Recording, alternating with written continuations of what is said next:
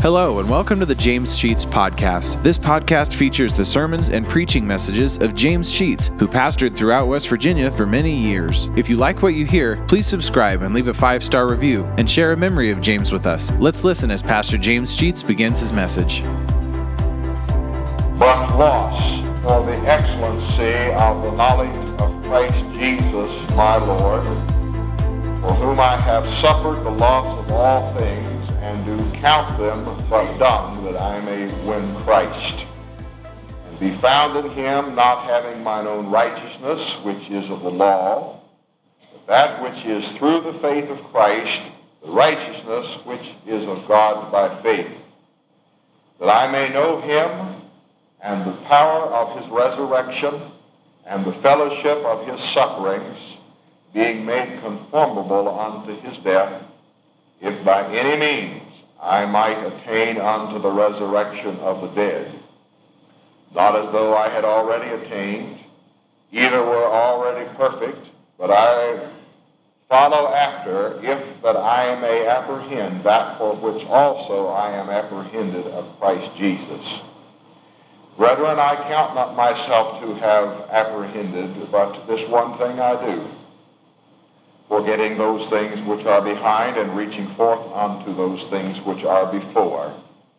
I press toward the mark for the prize of the high calling of God in Christ Jesus. Let us unite together in prayer.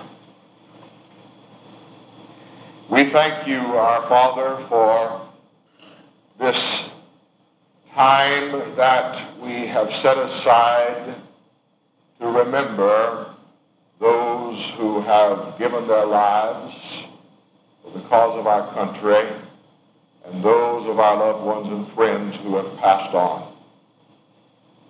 We thank you, Lord, that we can remember that you have given us the great capacity to recall those times and experiences and people that mean so much to us. Lord, as we pause before you today, we would most particularly desire to remember that which you did for us on the cross of Calvary.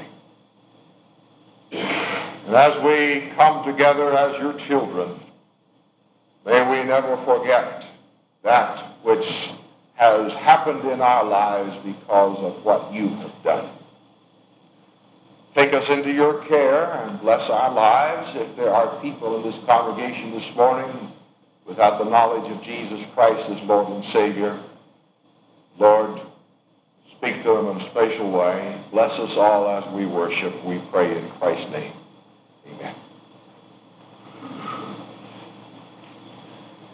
It certainly is good to have a time that we can recall those that have gone on, our loved ones and our friends. Some of you have lost loved ones in recent weeks. All of us have lost loved ones in our memory.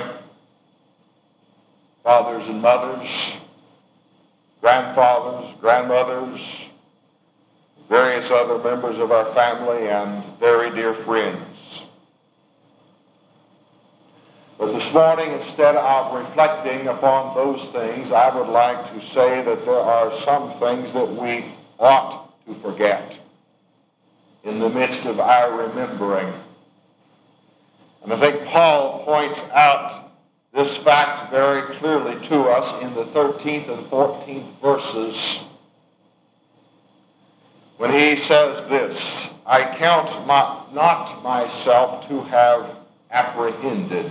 And the word apprehended here means achieve. I count not myself to have achieved, but this one thing I do. Forgetting those things which are behind and reaching forth unto those things which are before or ahead, I press toward the mark of the prize of the high calling of God in Christ Jesus forgetting that which is behind and reaching forth to that which is in front of us is his theme. I want to suggest three things that I believe that we ought to forget. We ought to forget disappointments. We ought to forget those things that people have done to us that are not right. And thirdly, we ought to forget our mistakes. And I want to make some qualifications to that statement when I get to that point. First of all, I think that we ought to forget our disappointments.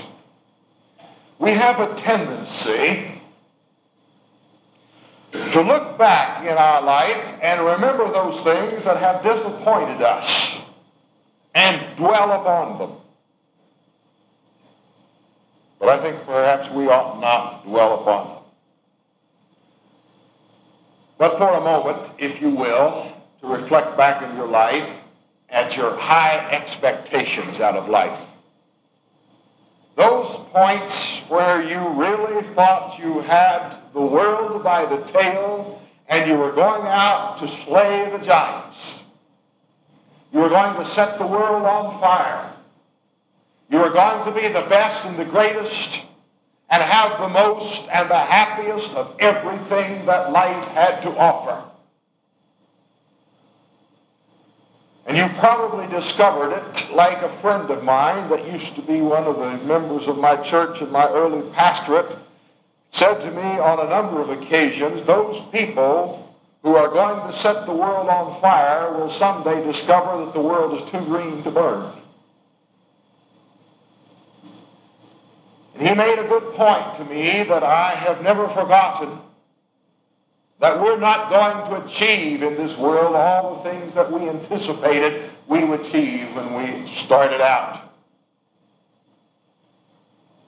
Our graduates are not here this morning. I wanted to say something to them about achieving. So I'll pass over some of that, but ask you simply to reflect back upon your times of achievement or lack of achievement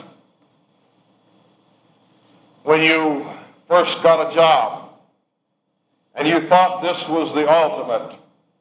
Nobody could ever have a better job than this, and I'm going to become wealthy.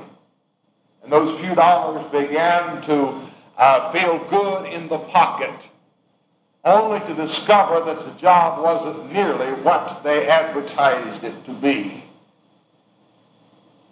only to discover that the boss was a person that you could not tolerate. The conditions under which you went to work were not that which was described to you, and so it didn't turn out so well. And remember when you got married? Everything was going to be ideal and perfect? She was the most beautiful person in the world, and he was the greatest man that God ever created.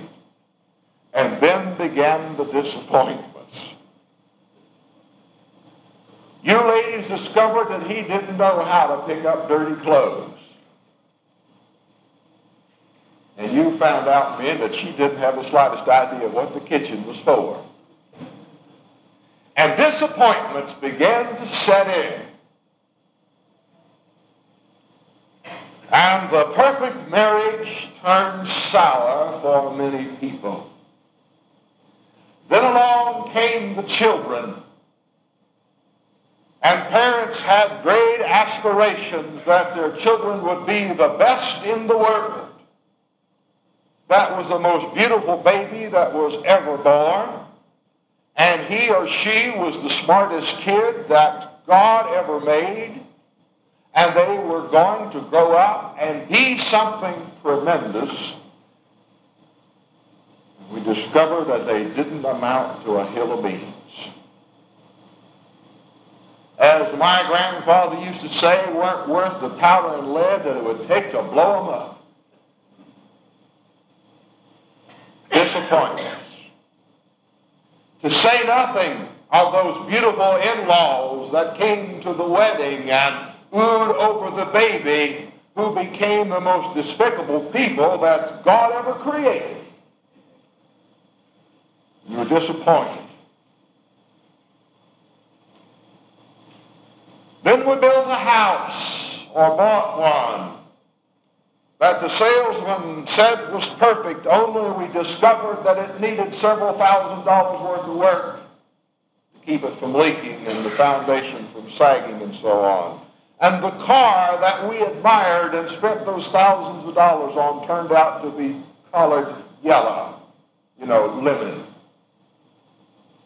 When we found a church, an ideal church, where everybody loved everybody, and things were so beautiful, only to discover after a while that we actually even had disappointments there as well. And so we look back upon life and began to grieve over what might have been and never came about.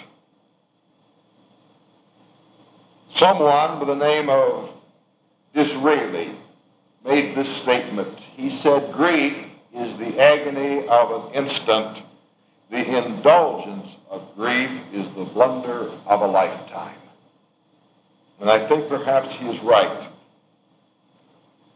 that it comes, there comes in our life a time when we must simply forget life's disappointments and move on.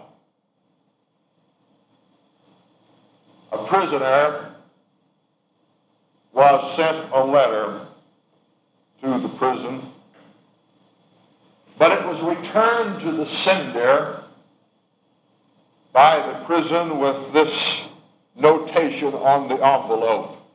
Escaped. Left no forwarding address.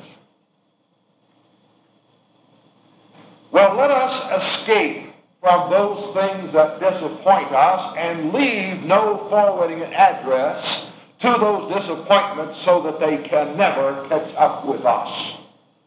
Let's not look back on those things.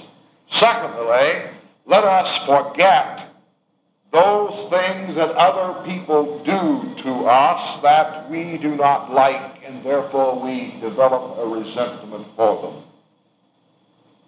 As unfortunate as it may seem, all people are not angels. As a matter of fact, I don't know any. I thought my wife was one, but I discovered that I was wrong.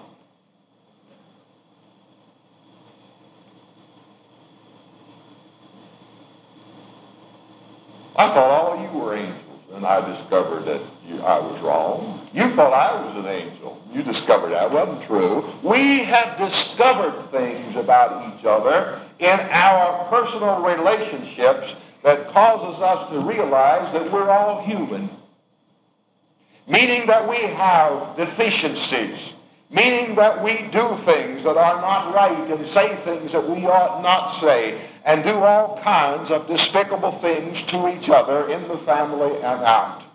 We will find that people will desert us and leave us to flounder on our own we will find that we are all like the priests and the Levites who will go down the road and casually look over at the poor man in the ditch, but go on our way without giving him a helping hand.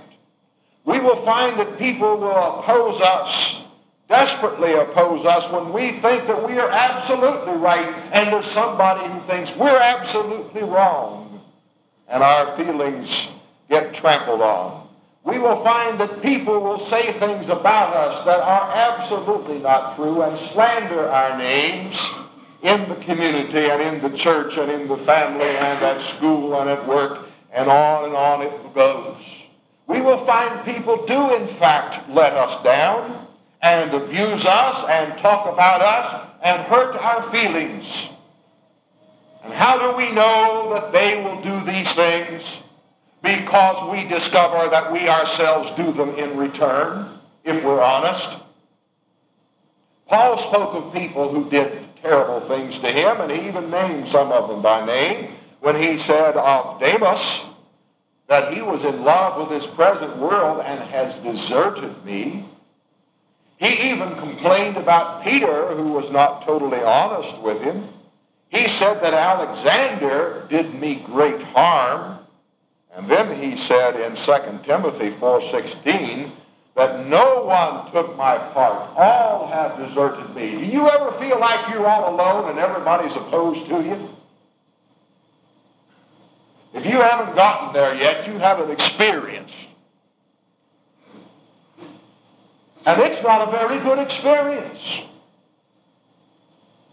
That's what Elijah said that he experienced after he had been on top of Mount Carmel and had won that tremendous battle against all of those prophets of Baal. And he ran and hid and was distressed and distraught, and God came to him and was asking him what he was doing there. And Elijah began to complain, I'm the only one left. Nobody else worships you. And God showed him that in Israel that there were 7,000 that still believed in and worshiped God. Yes, I think we need to forget those experiences in our life that would cause us to turn bitter because of what somebody has done to us. For the thing that we will discover that happens when one dwells upon the resentment that he builds up in his life against somebody else is that his Christian testimony goes downhill. You mark that as an absolute truth. When you dwell upon the things that have been done to you, you will not be lifting up Christ. It will suffer. All of us experience those times. And if you will remember for a moment when those things have happened to you, you will have to admit in that period in your life, Jesus Christ was not number one. And his glory was not shining through. Therefore, to remember those things that others have done to us is to dwell upon them to the point that it makes us bitter, and the ultimate end of the bitter person is an old, alone individual. Nobody wants to be around that individual who is continually bitter. And they will be shunned and left alone, and oftentimes will live out their days in loneliness because they cannot forget what somebody did or somebody said. Paul said, forget that which is behind. Forget that which is behind and look forward to that which is ahead. So the thing that we need, I believe, is a forgiving spirit one that holds no grudges, one that voices no resentment, so that the mind that was in Christ can be the mind that is in us. And that's what our scripture tells us. Let this mind be in you, which was also in Christ Jesus. And when we have the mind of Christ within us, then we will forget those things that were done against us and reach forth into those things which we can do for the benefit of others. And thirdly, let me say that we need to forget our mistakes. Now, let me qualify that. We need to remember our mistakes in order to use them as stepping stones to build upon. But we don't need to remember them in order to continually put ourselves down. And I face this continually in counseling. Many, many, many times people come to me and talk of that they cannot do anything. They're no good, and this type of approach. This is not the thing that ought to be done at all. Yes, we have our mistakes, and we ought to use them to build upon, and we all make mistakes, and we all sin, but we should not dwell upon them to the point of using them as uh, excuses or uh, putting ourselves down as a consequence. Reflect, if you will, the times when you faced a crossroads in life. You've all been there. I've been there. We came to a point in life when we had to make a decision. Let's say it's about a job. The decision had to be, do I take this job and go this direction? Or do I deny that job and go another direction? And you have to decide what to do. What do I do? What do I do? And we mull it over and pray about it perhaps. And then we make up our mind and go. Only to discover afterward that it was the wrong way to go. Have you ever had the wrong job? Let me tell you, I've been in wrong jobs. I've made the wrong decisions at the crossroad. Maybe it was about moving. Have you ever moved to regret that you made the move?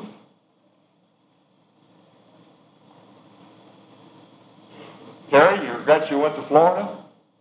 You do? Well, how about that?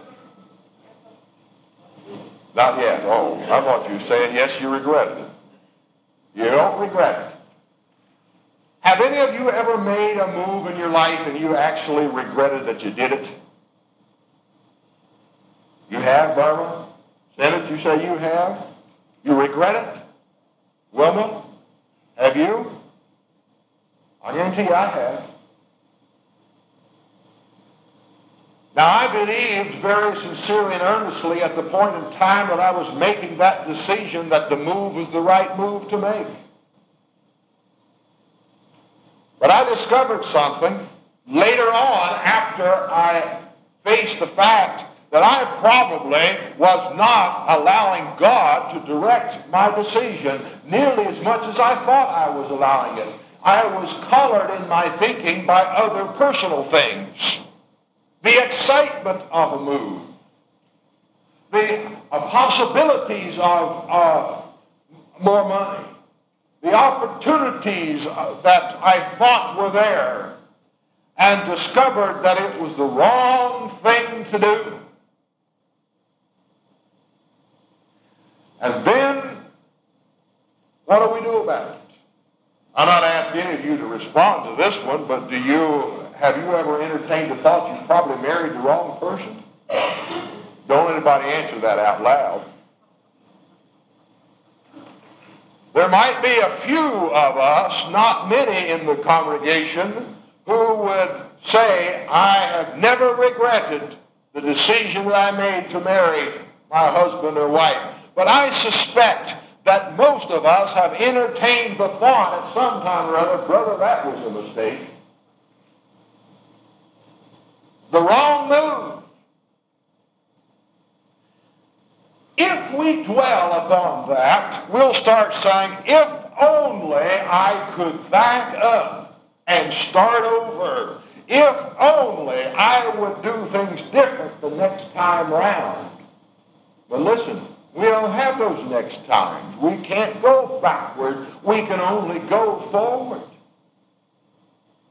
And it may be that we can make some decisions that will correct the mistake, but it doesn't erase the fact that we have to admit there have been times in our life when we have done the wrong thing, when at the, at the point that we were doing it, we thought it was right.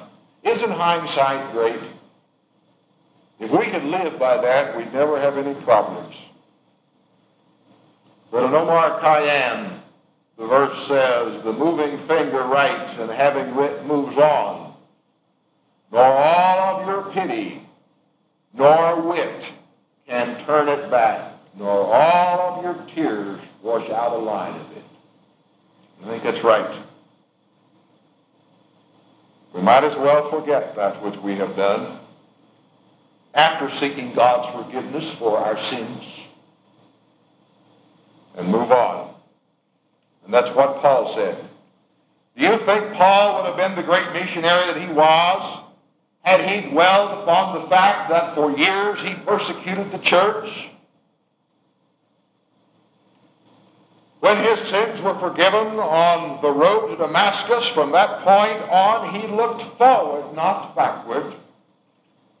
Wherever you are in your life, in whatever circumstances you find yourself, I would suggest this morning that it's time for us to forget about what has taken place behind us and simply look where are we going and what can we do there.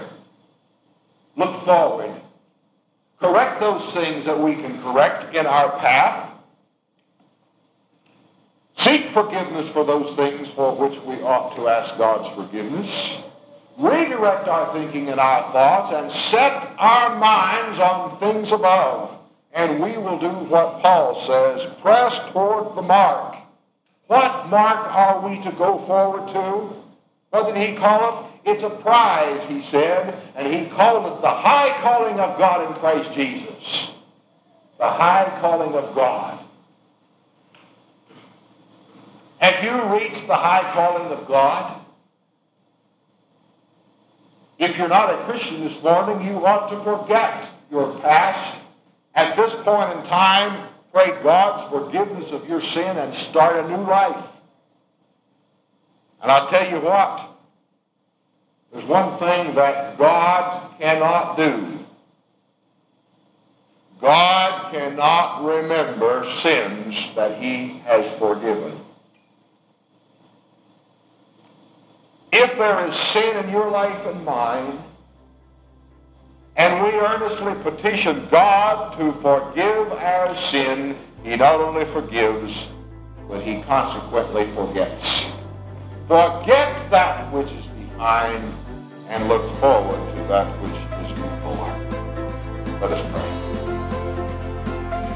Thank you for listening to today's message. If you like what you hear, hit the subscribe button. You'll receive automatic notifications and downloads when a new message is added to the podcast. Also, please leave a five star review and take the opportunity to share stories, memories, and appreciation for James Sheets and how God used him to impact your life. If you'd like to know why and how this podcast got started, check out our first episode. Lastly, if you want to donate to help offset the cost of operating this podcast, you'll find a link to our PayPal account in the podcast description and email us at james.com sheets.podcast at gmail.com. Thank you for listening, and remember to trust in God for today and for all of your tomorrows.